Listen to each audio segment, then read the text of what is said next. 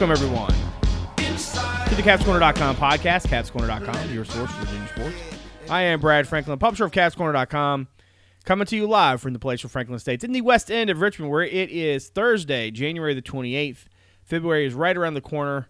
Um, and true to form, Virginia basketball is hitting its stride. We're going to talk about uh, a couple of uh, interesting victories that the Cavaliers have had since last we spoke. Um, they housed uh, Syracuse two days after getting pushed to the brink by Georgia Tech in a game that was I, I thought it was going to be close. I didn't know if it was going to be that close. Um, so we'll, we'll, talk about both of those, and then after that, we'll we'll get into uh, football again. The the ACC was kind enough to let us know they were going to release the schedule at nine thirty this morning, um, only to release the schedule piece by piece on Packer and Durham at like nine, which was super super kind of them. Um, but I digress. Um, we'll talk about uh, Virginia's 21 fall schedule and what we think of all of that. Uh, before we get started, let's go around and introduce everybody. Uh, first up in Fishersville, David Spence is back on the program. How's it going, man? It's going pretty good, man. It's cold. It's really cold. I, I can uh, legally gamble from my phone in the state of Virginia, um, but I can't attend a sporting event. So it's a weird time. HooDaves on the board at HooDaves on Twitter. And up in uh, Loudoun County, staff writer Justin Ferber's also back on the show. What's going on, my dude? Yeah, I'm glad you mentioned that, Dave. I got to get some beds in. Um, I was gonna, I forgot for tonight, but now I guess I got to go back and look and see what's available. Yeah, this is scary. Uh, it's it's just at the tip of you know your fingers to be able to just lose money to these companies that don't need it. Um, but hey, that's that's the world these days. So at Justin underscore Ferber on Twitter. And Cavs Corner also on Twitter. Cavs underscore corner. Great place for the in game updates, the content items, and the occasional witty banter. Um, yeah. So, man, I'm gonna tell you what we. So in the in the last week or whatever it was, uh, not only did sports betting go live, but then uh, a company called TallySight reached out to me, and all three of us are now on it picking games. And suddenly, I'm very like, um, I'm very conscious of of lines in ways that I haven't been in the over under and like looking at the numbers. Well, also, like, it's like it's so much harder to just flippantly like say I think this team's gonna win because it's like now there's a record of it. Like you know what I mean? Like if you pick yes, it wrong, there there's a record. yeah, and I mean I like and Vegas is very good, folks. Yeah, seriously, uh, I like um, I like knowing you know that I can like tell you guys something um, but nobody really cares, right? But now it's like out there for God and everybody, and it's a little bit right. weird for me. But it's I like with the CNN fact checker dude, like looking at all your stuff and being like, Brad actually thought that Miami was going to win this game, zero oh and one. Yeah, yeah. Boom, boom, Anyway, I, I just want to state for the record, I had a really good first day. Okay, had a really good Saturday, and everything is gone uh, kaput since then. Anyway, all right, let's let's move on beyond my uh, my inability to prognosticate, um, and let's see if we can, uh, you know, discuss what we're actually here to talk about. So the Cavaliers come out um, Saturday night, and frankly, it was not. Uh, it, again, it was a game I expected to be close, but I did not expect, you know, Georgia Tech to lead by as many as 11 in the second half. Right, the under 16, it's 49-38. Virginia comes back, you know, gets a lead. You know, it's a little bit nip and tuck. Kihei Clark hits a uh, a big shot uh, to to basically win it. Uh, it was the last field goal of the game. Um, you know, it was just a it was an interesting matchup in a variety of ways. I thought Jose Alvarado was was really strong. Um, he goes for 20 points. He had like eight assists. Um, but man, Old Sam Hauser got off the schneid in a big way the last couple days. Starting with this one, he scores 22. He was 9 and 12 from the floor. Dave, let's start with you. In, the Georgia Tech game, what really stood out to you? Um, was it just being able to gut out a win? Was it the way in which they did it? Was the fact that they, you know, this was a, you know, two teams that had five game winning streaks going into that game. What stands out to you, you know, even before we got to Monday night about that Virginia performance? I mean, showing seeing them get a gutty win was definitely big. You know, last year's team proved they could do it. This isn't last year's team. It's got some new pieces. Um, actually, you know, speaking of last year, that's what that game felt like to me. It, you know, if you guys remember, so many games last year where Kihei would just kind of be sloppy and make bad decisions in the first half, and then come back and hit a game winner in the second. And that's kind of what happened in this game. Like, you know, he had some you know some ill-advised drives and some bad passes under the basket, and you know you give a team, you know you've seen it, teams coming in the JPJ, whether pandemic time or not. You know Virginia can get on them early. They usually keep them keep them at bay. It's it's when they struggle, so Virginia struggles early that they tend to have issues um, and having to to fight a little bit more. Um, but yeah, I mean, to me, like as probably Sam Hauser's biggest critic, um, that's you know seeing him emerge the last couple of games has really you know I'm gonna have to eat some humble pie. Like you know he's definitely improved defensively. Um, you know he's not he's never going to be a Braxton Key or DeAndre Hunter, but um, he's getting himself in position better and and his efforts better and communications better. Um, and you put that with you know I feel like his offense he's kind of figured out his niche a little bit. Um, and he's you know when he gets time he's a dead eye shooter. So you know I think you know the biggest take home message is certainly this team has has the guts to not panic in in a tough spot and you know that's important for every team because not every game is going to be a blowout.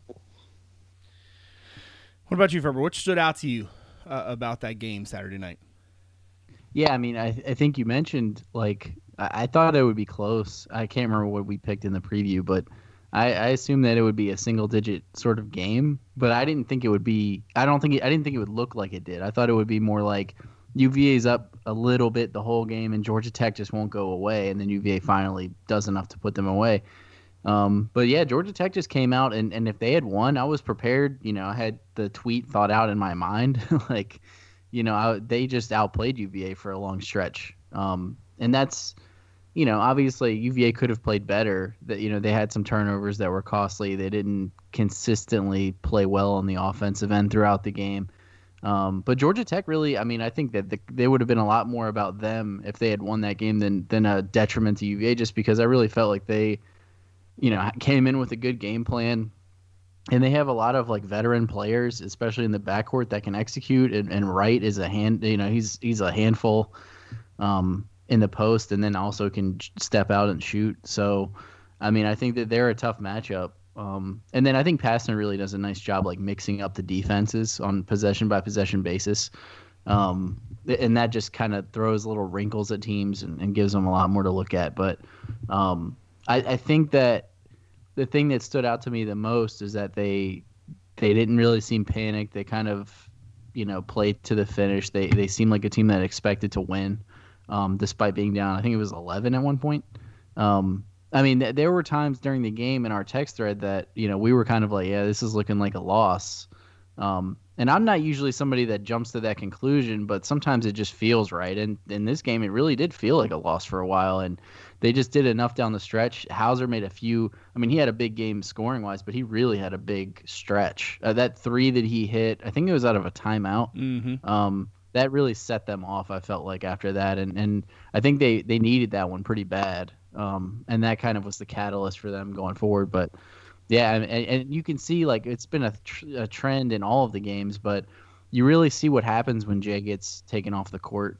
Um, and obviously, like Tony can't play him 40 minutes, so like he can't. It's not his fault. He has to take him out of the game. But um, you know, there was that stretch in the first half where he looked pretty tired, and they took him out, and, and Georgia Tech took advantage of it. And until Kadin Shedrick's ready to play again, you know, you're going to continue to see that. But I think that they do deserve credit for kind of gutting out a win against the Georgia Tech team that I think is a postseason caliber team. I mean, I know they went and lost to Duke the other night, but um, they have the pieces. They're a team that could really like mess with somebody that's good in the tournament if they get there. I don't even know if they can go. They're probably on probation or something. But um, I mean, I picked them sixth in the league, so I mean, like I thought that they'd be pretty good this year, and and I don't think that game being close really sends of alarm bells, considering what they did in the next game against Syracuse anyway. Yeah.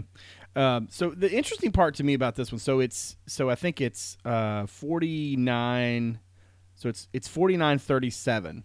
Um, sorry, yeah, forty nine thirty seven, um, forty nine thirty eight. My bad.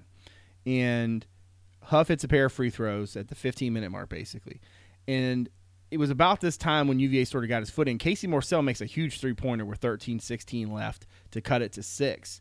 But then Alvarado answers for, for three. So UVA comes out of the under uh, 12 timeout, you know, down uh, nine, right? and Hauser hits back to back threes, the second of which he had no business. It was a shot he had no business taking. He was literally caking it before he caught the ball, and he was bodied. I mean, I don't. I'm not, I'm not even really sure how he got that thing off. Um, and it was one of those like I'm gonna I'm doing this kind of shots, and that's a thing we have not seen a lot from him. And I thought that like as the season has gone, you can clearly see. I mean, his last few games, he's been tearing it up in terms of shooting the ball, but he seems much more you know, engaged. He seems much more comfortable in what they want him to do. He seems more activated. Um, I don't know how many other words to say that like he has he has certainly kind of come around to you know to Dave's point about humble pie. Like, you know, Eden Crow is you know, like early in the season you know, he was clearly not where he is now.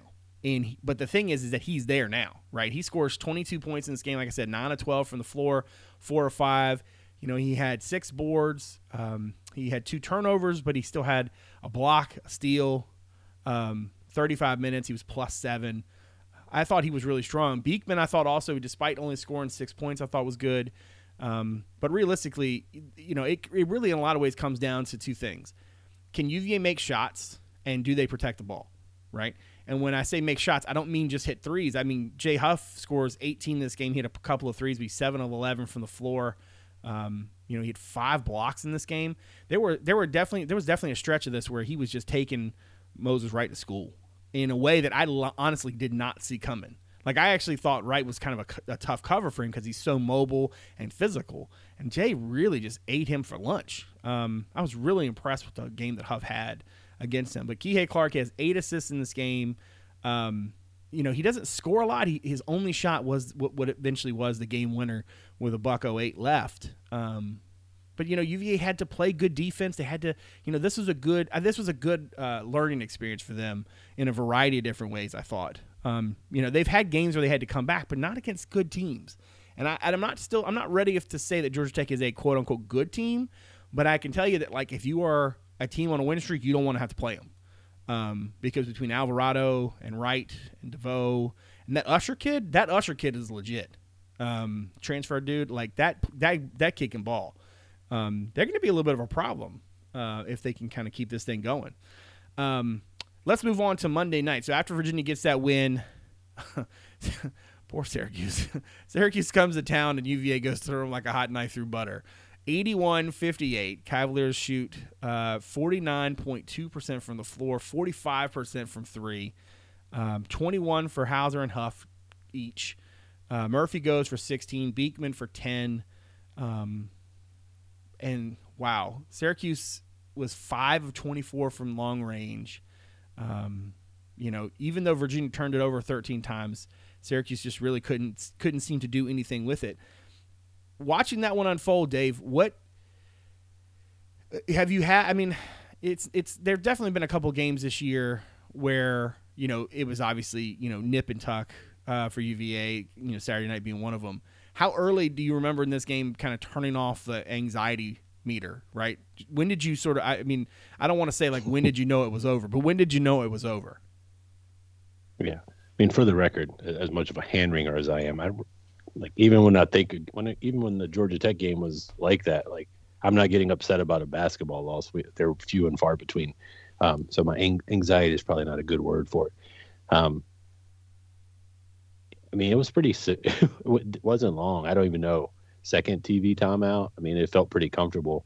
Um, the only thing kind of hanging over it was you knew Syracuse was going to go to the press at some point, and you know I felt like Virginia just needed to have enough lead um, when that happened, not to get you know the lemon booty if it if they narrow it down to single, you know, single digits or something. But no, they just looked on, and you you know, Virginia's hitting their shots. It's they're a tough team to beat, and like I love playing against the zone. It's one of my like I love when we play Syracuse, even when it's 43-40 or whatever it was. Um, just it's so fun to watch the contrasting styles. I know probably most non UVA or Syracuse fans don't want to watch that game, but um, like there's nothing. There's a few things in basketball that get me more excited than watching Virginia try to figure out how to attack that that two three and you know whoever's at the free throw line because it you know it's changed so much over the years during Tony. Um, you know Ty Jerome's kind of the the king of, of, being that guy, but it was interesting seeing him put Kihei there and having Jay there a couple times and Sam and um, I don't think they put Beekman there, but maybe once or twice. But um, yeah, I mean, it was a nice, easy, easy breezy game, um, which I did not feel the need to rewatch right after, although I did. Um, before before I uh, forget, like I know we've been talking a lot about Sam Hauser's improvement, and we've given Beekman a lot of love since he moved to the starting lineup. But man, Casey Morsell is looking is playing really good basketball. He's not taking a lot of shots. He's hitting some big shots. Um, and after last year, that's refreshing to see. In this game, Casey only scores seven, but he's three of five from the floor. Um, you know, he plays, you know, not a whole lot of minutes um, in this one. But I think if it, if you look at just trajectory, right? Um, you know, he had to play more against Georgia Tech. Um, you know, for a variety of different reasons. I think in that game, you know, Murphy was like one of four from the field. Um, you know, he played like 20 some minutes, but it really it was Morsell who steadied him. You know, he he had um, he had a couple of you know big shots. He scored nine points, four of eight from the floor. Um, but I think it's his trajectory that is you know crystal clear. And frankly, like Syracuse just did not have an answer. Whether you know, it didn't matter it was guards, forwards, whatever. Um, you know, they were all over the place. This is one of those games though where it wasn't just you know UVA doing diff- the whole different guys, different nights thing. You know, they've had a couple games now where they've had five dudes in double figures. They do it again, but two of those dudes had 20. One of them had 16. Like that in and of itself is is kind of impressive. Um, I guess as I look at it now, there's only four of them in double figures in that game.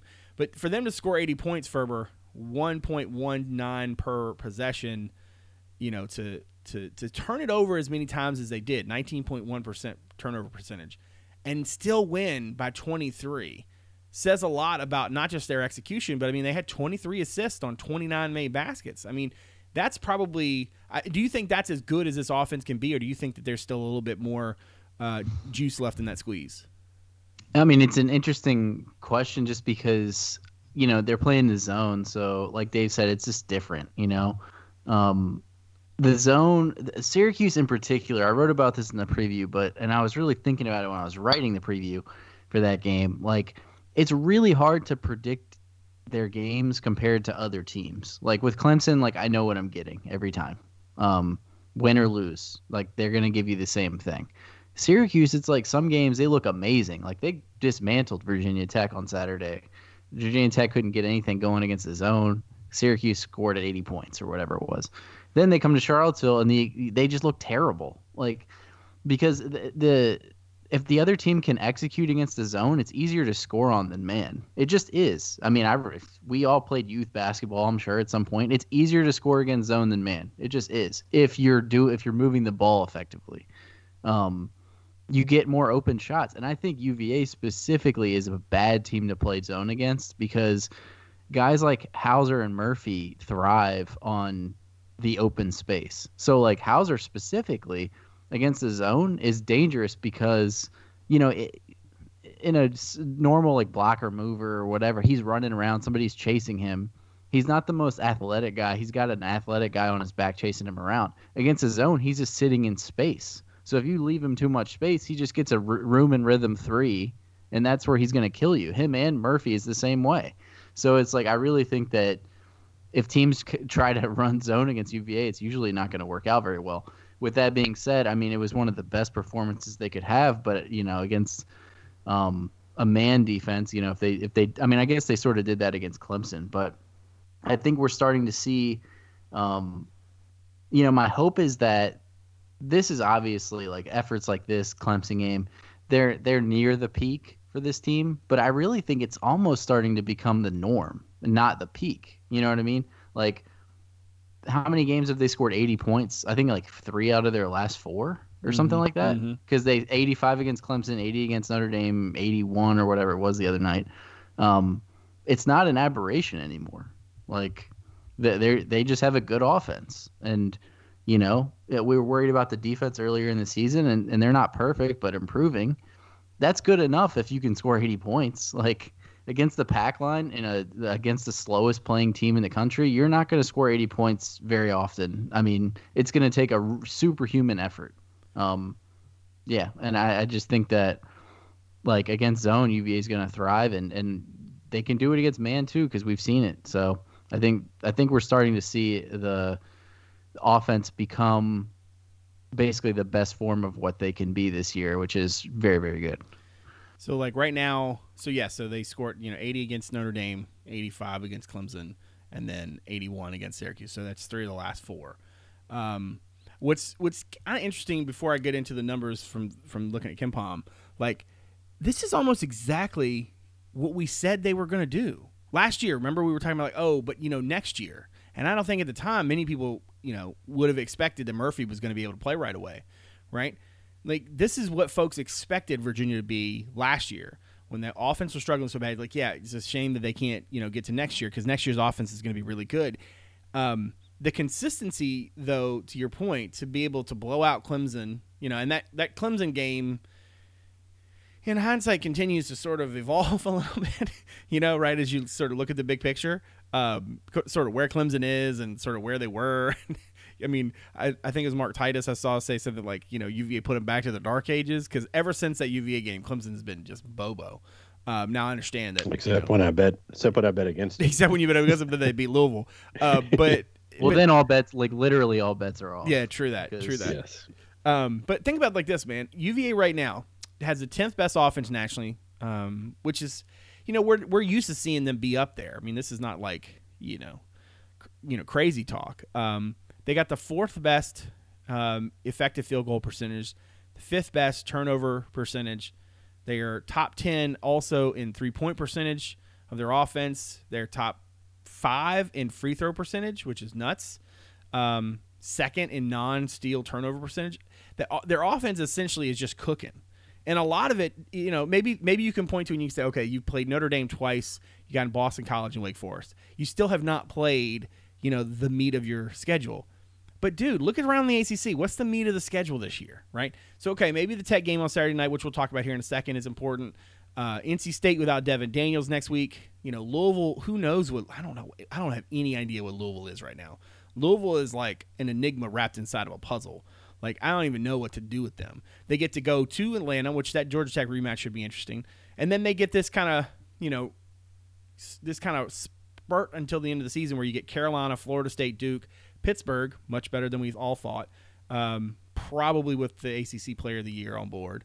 You get one reprieve getting Miami at home before you finish up at Louisville. I mean, that's a you know a fairly strong end to the season, but at this point, the you know Ferber said room and rhythm. Like these kids are just they're they're they're kind of locked in, and that's you know that's understanding that they just had a 64 point game in the middle of this four game um, blitz or whatever. But I I just look at this offense and I think I don't think that they reach where they can go because they still turn the ball over a bunch, right? And that might just be a function of who they are, right? Maybe they just need to turn it over 13 times or whatever. Um, you know, in the Georgia Tech game, um, you know, Virginia had what uh, nine turnovers in that one, right?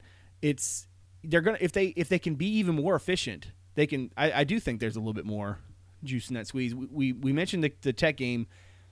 I, I don't think it's I don't think it's a foregone um, conclusion to say that Tyrece Radford is not going to be back all for the rest of the year. But I think it's a foregone um, thing right now that he's not going to be there Saturday night when Virginia comes to Blacksburg. Dave, this is obviously a you know a game that every Virginia fan wants to win. Um, mm-hmm. Given where Tech is right now, so the Hokies at this point, you know they, I, I got to be honest, I was really surprised at how um, easily they looked, you know, how easily things looked for them against Notre Dame after they got housed um, up at Syracuse the other day. Um, but they've won four of their last five. You know, they're 12 and three overall, six and two in the league. How are you feeling about Saturday night in the castle? Yeah, I'm looking forward to complaining about their super soft, loud rims and terrible lighting. Um, no, I mean, look, Virginia Tech's a good program. Like, you know, I think they're the upper echelon of the ACC this year, but honestly, like the ACC is just so weird. I mean, we we just you just mentioned Pitt and like I think Pitt's good, but are they? like, you know, it's it's going to be so. I, mean, I think Florida State's the only other team I would put. You know, if I had to put money on any other team to win the ACC other than Virginia, Florida State. I don't think I'd put it anywhere else. Um, that said, like Virginia Tech, look, they're an improving pro- program. I'm I don't like to give the Hokies credit, but you know, Mike Young's done a good job there. Um, I mean, they essentially, I mean, they're kind of Virginia like, right? I mean, he, plays a, a version of the pack line. Um, you know, they're not as fast. You know, not as fast as other teams. I don't think they're as slow as Virginia. I haven't looked at their um, their tempo recently, but I think they're a little faster than Virginia. But you know, they're going to shoot a lot of threes and they're going to play hard defense, and you know, they're going to come out with their hair on fire. This is a big game for them. So um, I think if you look at Virginia starting lineups, this is going to be the first Virginia Tech game for three of the starters, and uh, you know it. They just got to. I think Virginia's just got to weather the storm early. You know, come out, do what they do. They've had some tough games down there with you know with with fans in the past. Um, I guess they'll only have one fan here. It'll be a big ass fan, but it'll be there. Um, so it'll like, I mean, I'm I'm nervous about the game because it's Tech, and like, I mean, I don't think Texas is as good as they would be without Radford, but they they looked a lot better against Notre Dame than I expected. Obviously, I can't bet on that game, but I picked them to lose it. Um, but you know, Virginia does. Virginia sees the pack line every day in practice, um, and we know Tony's kind of fired up to, to win this one. Plus, you know, Mike Young wants to wear a suit and Tony doesn't. So, I mean, I'm nervous about it, but look, I think Virginia can win the game if, if they play play clean. Like I'm not as worried about the turnovers as as maybe others are because I mean Virginia's playing a little faster this year, so you're going to have more possession. So the turnover numbers like 13 feels like a lot, but I think we had had a lot of a, a lot of possessions for a Virginia team against Syracuse. So you're going to turn it over when you have more possessions. Um, luckily, most of the most of the turnovers are out of you know are dead ball turnovers. So yeah, I'd love to play a clean game. 71 possessions for in that Syracuse game. Yeah. Which was yeah, pretty... the most of the season. They had they were 69 in the Gonzaga game, 67 against Kent State, which obviously went to overtime. So that tells you a little bit about where that thing was. Yeah, um, I can't believe it was more than Gonzaga. It felt like we had the ball every two seconds because they were scoring yeah. Um, um, but anyway, uh, yeah, I mean, I'm, I'm, nervous about the game just because it's the Hokies, but it's going to be a fun one. Um, I think we'll have a lot it'll help kind of determine where things stand. Um, you know, if Tech wins it, it's not the end of the world. It's, um, you know, they're a good team, but it'll be into my world, into my day at least. so to answer your question on pace at this point in just a tempo, Tech is 285th. To put that in perspective, Virginia is dead last at 357. Um, Tech defensively, it's hard to believe Virginia's still last. Yeah, me too. I, I I've been thinking about that too. Um, Tech defensively is 34th nationally in adjusted efficiency. Um, they are not really that remarkable in you know in really any other category. Not to steal Ferber's um, preview thunder from tomorrow, but um, you know they don't st- they you know they're they don't steal the ball a lot. They they do they do a pretty decent job here and there, but I mean they're they're not really top 50 in anything other than the two categories I just mentioned. Um, and they're way outside, you know, that in whether it's dual percentage, they're 122nd and two point percentage. I, I just feel like watching that Tech team, it's almost like teams that don't play Virginia struggle with Virginia sometimes because they haven't they don't understand what the pack line you know sort of means. It's a different. It feels like it should be man to man, but it frustrates you. The elements that Tech is using I, I think a lot of them kind of tend to, to hit the same note, right? Which is that you know team they they are they play it hard. Um, they are a max effort group, uh, and sort of the the, the skill sets and the way things sort of merge. It makes sense why they give some people some problems. Without Radford, I'm a little bit dubious about their offense. Now, granted, they they just beat Notre Dame, but I mean, they only put 62 on Notre Dame, and you know the first time they played, you know they had them by like what 15 points more or something like that. Um, I don't know. I just I just don't know how Tech is going to score enough points. We can talk about, you know, hard you know how hard they play and this and that, but I mean realistically, can they can they score enough? I think I think their best chance is really, you know, that that that combo of Aluma and Mutts, right? Can can can Tech make enough hay with those two guys? And really put UVA in a bind. Get you know Jay Huff in foul trouble. You know we know how limited Virginia's bench is in terms of the post. Um, what do you do? Do you do you ask you know Hauser and, and Murphy to really play much bigger than they are? Um, Caffaro is going to have to give you some minutes in this game. He's done a pretty nice job actually the last couple games of doing that. For as you start to break this thing down ahead of the preview and stuff, uh, as folks listen to it, what what stands out to you about this Tech game and how you feeling? Yeah, I mean, I think the Radford loss is, is you know big, but I think that I hate to say it, but I mean, if they're going to lose a guy in the backcourt, they have a lot. They've they've been a deep team in the backcourt for a long time now, or at least rotate a lot of guys through the lineup. So I think they might have enough to sustain that at least. Um, obviously, you never want to lose your second leading scorer, but um, I think Aluma is sort of the key to the game for me and how that works. That matchup works for him and Jay Huff because, um, you know, it should be a tough matchup for Aluma. He's gonna have to play away from the basket a lot, but and he can he can step out and shoot too. But I think the big thing is gonna be Jay staying on the court. So like he can't pick up early fouls, um, which is very possible against a very talented big. Because I feel like if he goes out of the game that's sort of when Aluma is going to be able to do work, and that might be able to keep them in the game if they can keep it low scoring. And it's kind of funny that you mentioned that. I was thinking the same thing. Like, usually UVA is the team that would be more comfortable playing in the 50s, but Tech actually probably would rather be there than than UVA, right? So, um, I think it's going to come down to you know how those two big men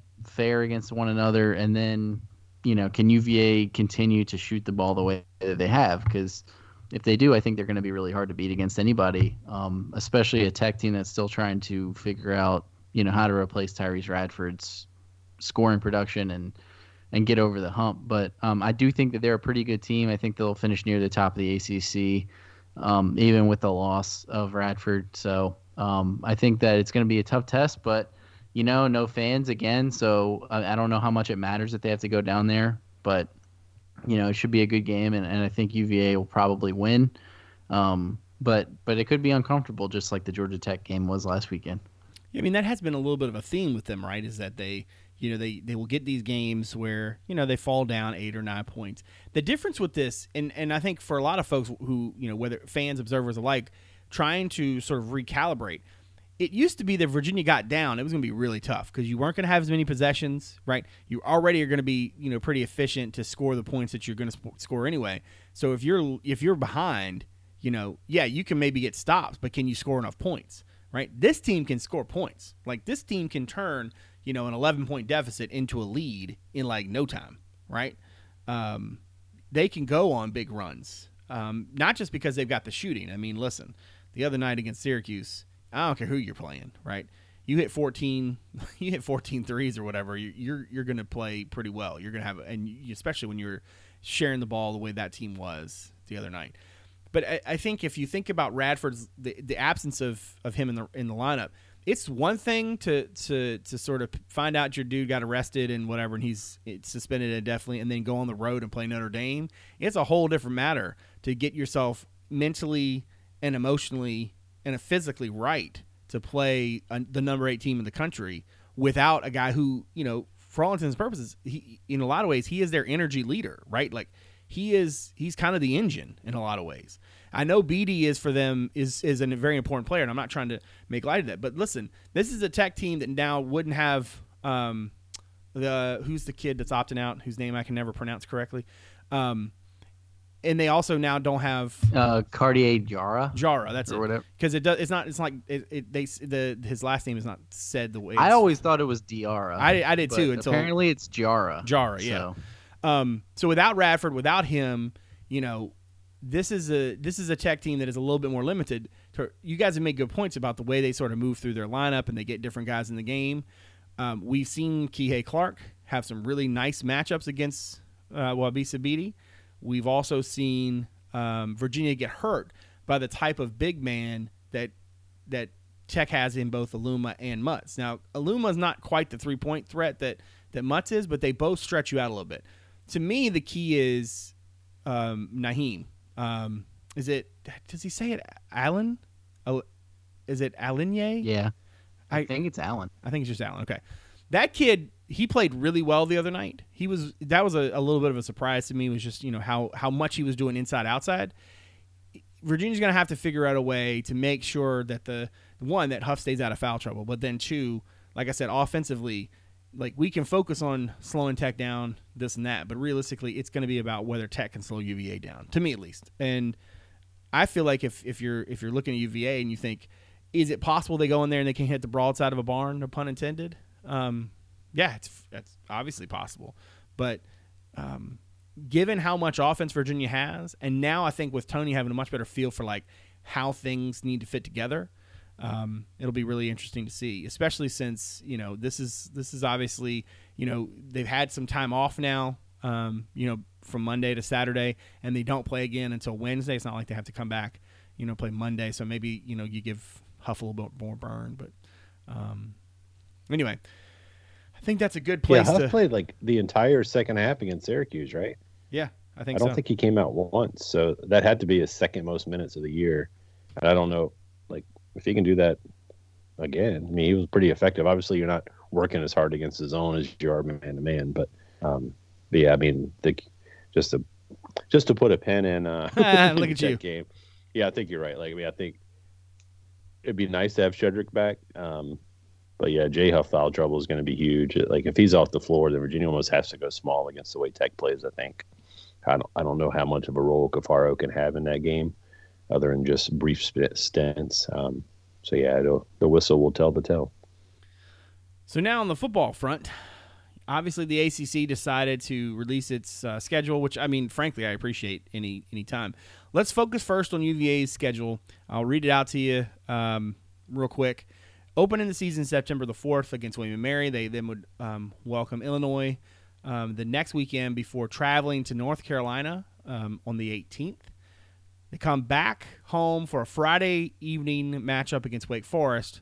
Then they come on go back on the road the next Thursday night um, at Miami for the third year in a row.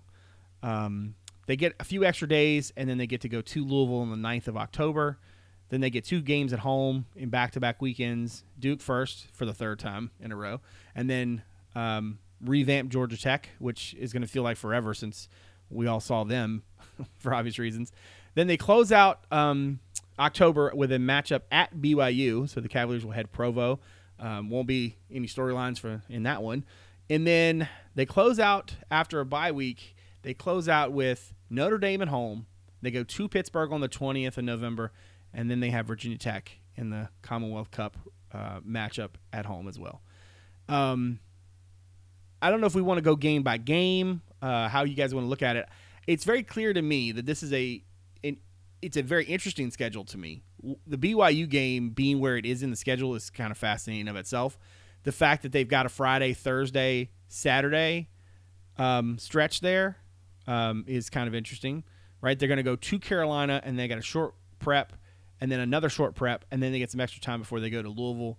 But man, that that last half or so of the schedule is is really interesting. Uh, Dave, let's start with you. General thoughts on the schedule as, as it unfolded. I know Carolina being there in, in week three was definitely not what you wanted to see uh, when things were starting to unfold. Yeah. But in general, what what were some of your your your your your kind of quick takeaways?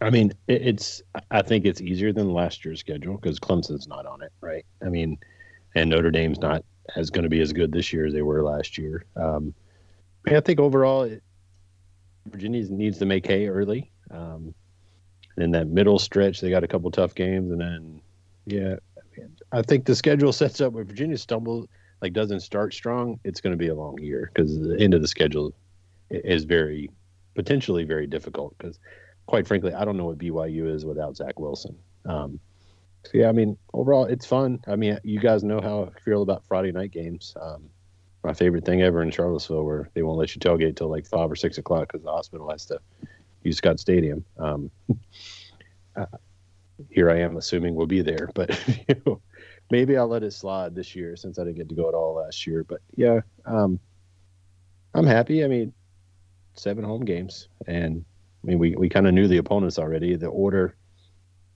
I mean, I, I wouldn't. I would prefer not to play Carolina that earlier in the year, but you got to play them at some point. And I think having Wake after them on a short week could be an issue. But you know, it, it, comparing it to other teams' schedules, I think it's fair. What about you, Ferber? What were some of your initial takeaways? So the first takeaway that I had uh, for me, you know, obviously, like they said, we already know the opponents. It's just when they're going to be. This year was a little different because we didn't know if the ACC was going to compensate for the fact that um, you know, Duke's come to Charlottesville twice in a row now, and now this will be year three. UVA's gone to Miami twice in a row, and now this will be year three. But they didn't do anything. They didn't change anything. They just sort of went back to 2021 like nothing happened. So, and that's you know certainly one way to do it. Um, but the way that I look at this schedule now that the list of opponents is in order is I sort of see it in three sections or periods of the schedule. So the first period is you got to start fast. William and Mary, Illinois at UNC, Wake, right? So you really, I mean, I don't want to put too much pressure on them, but you really want to shoot for three and one there. Um, Illinois is sort of a re- total rebuild right now, so I think that they, I mean, they should be favored by a decent amount in that game. And William and Mary obviously is a must-win. And then you try to split the other two, you know, North Carolina and Wake. Obviously, if you win all four, great. But I think that would be a good start. And then your second stretch, your second period of games is at Miami, at Louisville, Duke, Georgia Tech, right? So in this stretch, you probably want to go at least two and two. Um, you know, with Georgia Tech and Duke at home, I think you could probably try to, you know, just aim for the sweep of those two, um, and then maybe try to split Miami, Louisville. Um, that's gonna Miami's gonna be tough on the road, but um, Louisville, you know, they that's a winnable game, I think. Um, they'll be breaking in a new quarterback, and then you know your last four, you just hope to go two and two. You know, at BYU, Notre Dame, at Pitt, Virginia Tech. There's not a there's not an easy game in that stretch. Um, you know, at BYU, even if they're a step back from where they were this year, which I'm sure they will be, you know, that's always a physical game. It's on the road. There's a lot of emotion involved, obviously, for UVA going back there. Um, UVA's coaches, I mean, you know, so I don't think that's an easy one and it's on the road. And then you get Notre Dame, and then Pitt is going to be a tough game. It's going to be cold weather up there. Um, and then you have Virginia Tech at home. So I think if you can try to go three and one in the first stretch, at least two and two or three and one in the second stretch, and then probably just assume you're going to go two and two and on the back end, that's how you get to a successful season. So I think that hot start is going to be really important. Um, and, and, this always always comes with the disclaimer that, you know, we the schedule looks one way now. You know, we could get halfway through the season and Notre Dame could be two and five, and we could be like, oh well, that's going to be a win. You know, like we just didn't look at it that way. Um, but yeah, I mean, it's interesting it's certainly a challenging non-conference schedule. I mean, you have Illinois, who's a, a, Power Five team, BYU and Notre Dame, all in one year, which is not ideal. And I'm sure that I mean, we know that Bronco didn't want to play that BYU game, so um, you know they weren't able to get out of it. They're just gonna have to make the best of it, and and you know it's not that much worse than last year's schedule, like Dave said, because last year's schedule was all ACC games. So. Um, yeah, I mean, it should be interesting. It's good to see real games. Hopefully, everybody's able to go to them. Yeah. All right, I want to I want to drop back for a second before we get really get into the, the the some more of the meat of the ACC portion. That BYU game, it it fascinates me on like 17 different levels, right? All right, just take out take out all the the kind of quote unquote off the field stuff, right? You have a team that in a in a pandemic year when you know the season was kind of all over the place, BYU pushed, you know, to be one of the you know what I'm saying? Like they really I don't want to say they put themselves on the map because BYU has obviously a rich tradition and everything but like what that kid did for that team and then now he's not going to be there right? So who are they? And that's a big challenge for for that coaching staff coming off of a pandemic and you know we don't know what spring football is going to look like at this point and you know that's a very interesting matchup, especially considering for UVA there is all that off the field stuff. And as a if you're you know a fan, you know you look at this game, you think you don't really care about BYU, but you know that the people who are coaching your team they really care about BYU, and how is this going to impact them, and how is that going to be sort of perceived and acted on by the players? There's just so much to this that is not just like oh you know they're very strong on this line. You know what i'm saying? Like there's a lot of this that is way beyond that that is really difficult to to sort of parse out. And i mean i think by by the time you get there you know bronco will have been asked about it a million times and it'll be old hat. But i mean even then will you know how they're going to react? Like we we might know how they think they're going to react you know but like that's a a very different game week for these guys.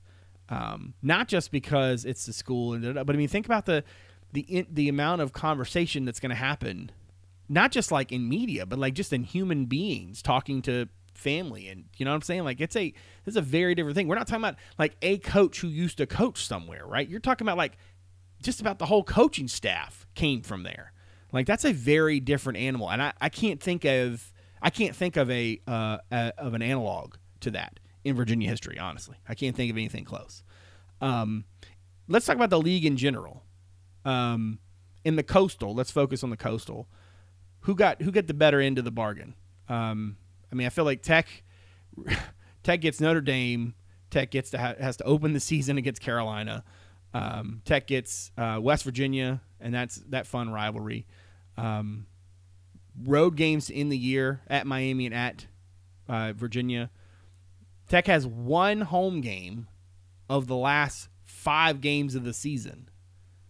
Yeah, they have like six of seven at home or something to start the season. I think. Wild. Anyway, Ferber, talk to me about the coastal in general. What are your thoughts? Well, I mean that first week game, um, Tech. I think it's in Blacksburg, right?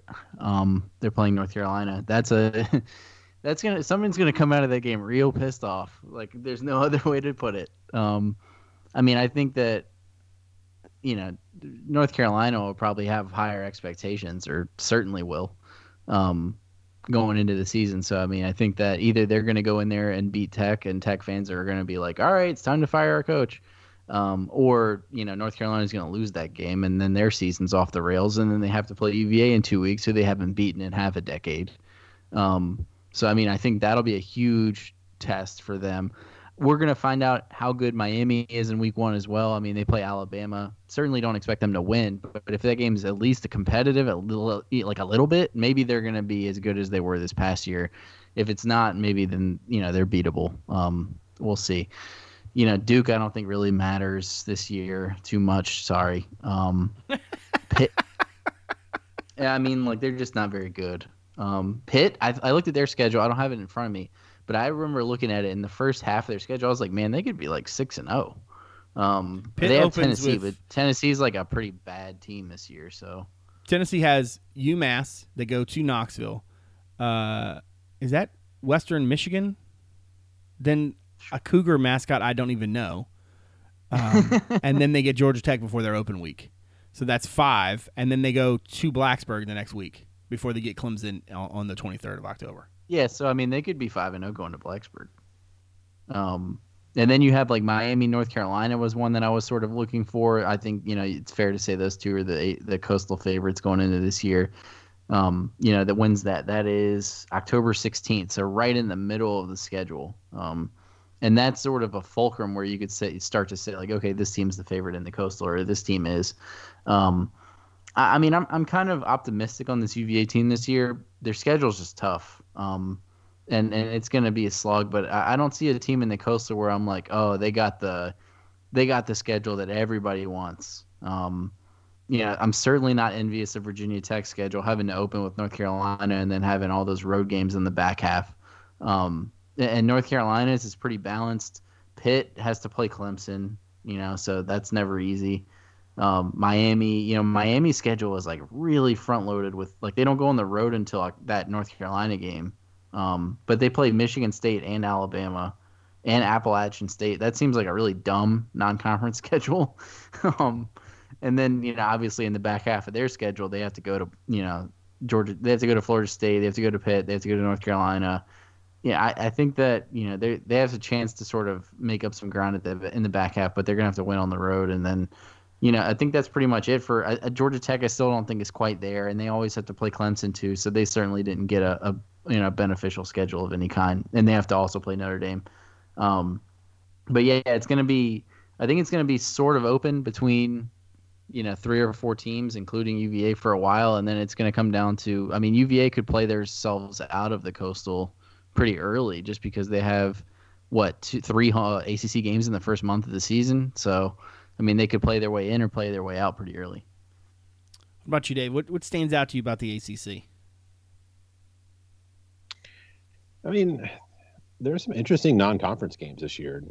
Um, I mean, Justin covered a lot of the, a lot of what I would have said, but you know, the, uh, you know, if you look out of conference, you got you know, Boston College playing such great teams. So you're talking about not knowing the logo. They just have a random C there. I assume. I don't know what that is. That Columbia? We what? I was just play? looking at it actually. I think it's like Central Connecticut State or something. Oh no, it's Colgate. Sorry. Colgate. Okay. They got Colgate, UMass, and Temple, and then Missouri. That's so random. Um, you know, Clemson obviously playing Georgia, um, and then they'll have their South Carolina game like they always do. I mean, um, they also I mean, play UConn. yeah, but wonder who we'll find out. Their backup can throw for 400 yards in that game. Um, they're back up to their now starting backup. Yeah, but you know, Louisville's playing Ole Miss. You got NC State playing Mississippi State.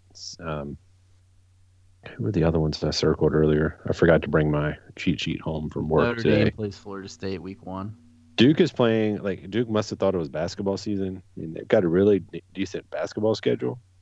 I also noticed that they mentioned it on Packer and Durham this morning. Oh, um, did they? Well, they mentioned that they don't. Their road games are at Charlotte, at North Carolina, at UVA, at oh, yeah. at Virginia Tech. So they don't have like they don't have to get on a plane yeah, the whole I season. They go to Virginia, North Carolina. That's it. Um, yeah, but they played Northwestern, Kansas, UNC back to back. you know, that's that's a good basketball stretch.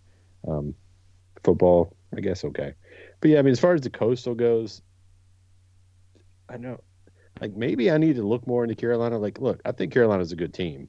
Um, they Sam Howell's a great quarterback. Don't get me wrong, but they lose a lot of weapons off that team. Yep. Um, and their defense has never been a strong suit there. I mean, Virginia's their defense should be improved, especially on the back end.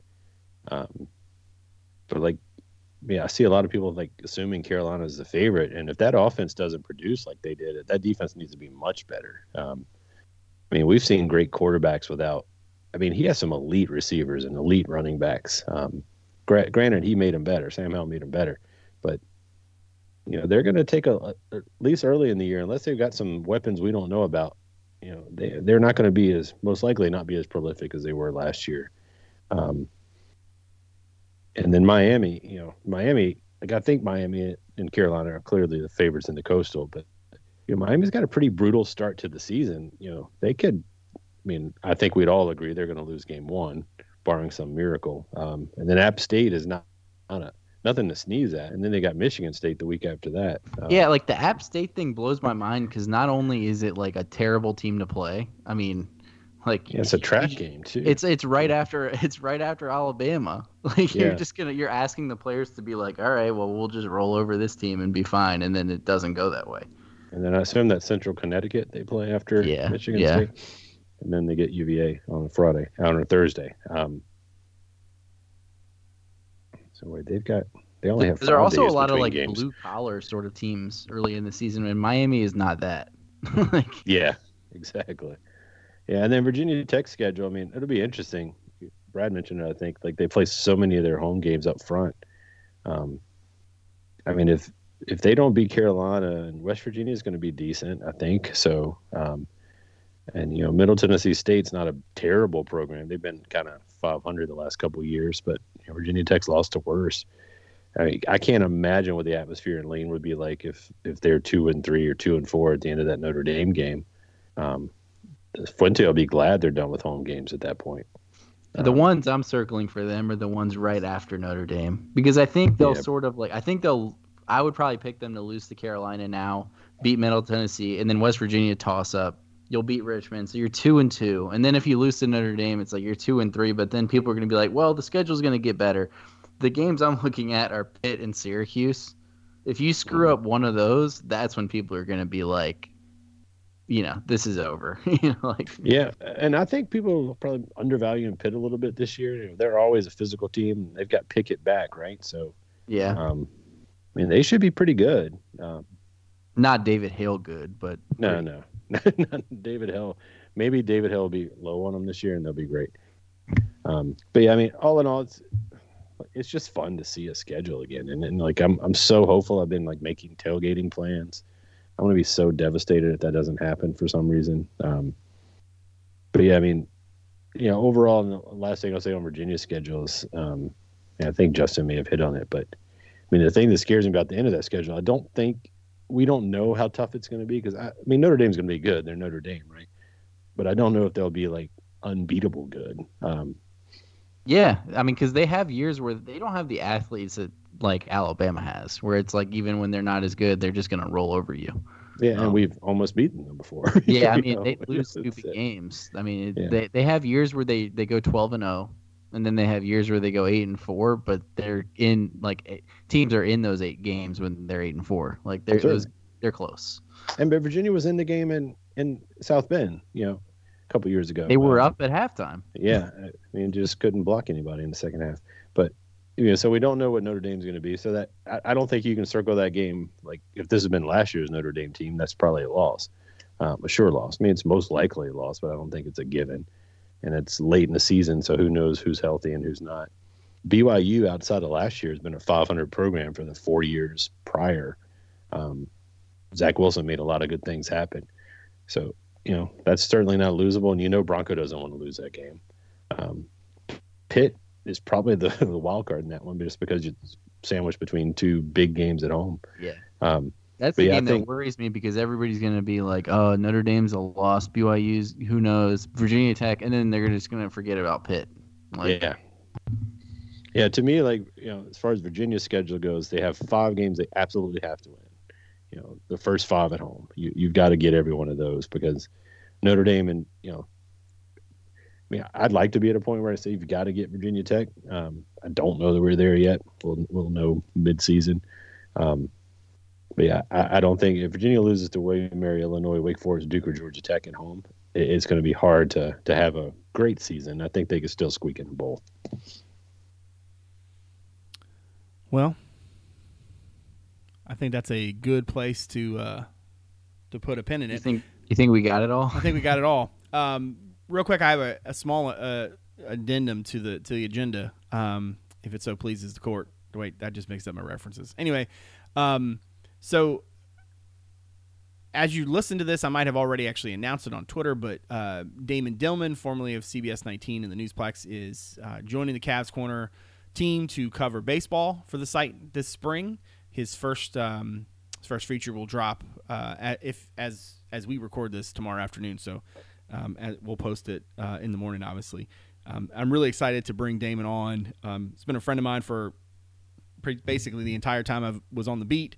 Um, and I've missed uh, seeing him around, so I'm glad to, to be working with him directly and, and have him contribute into the site. Um, so we will have uh, have somebody on the ground at the dish uh, this season to to cover the Hoos and, and what will be probably a big uh, big season for them, um, given everything they've got coming back and the amount of talent that Oak has. Um, but we'll What a pickup! yeah, right. Um, just trolling the uh, free agent wire, right? Um, but no, like my plan is because the spring is sometimes a little slow for us on the football basketball front.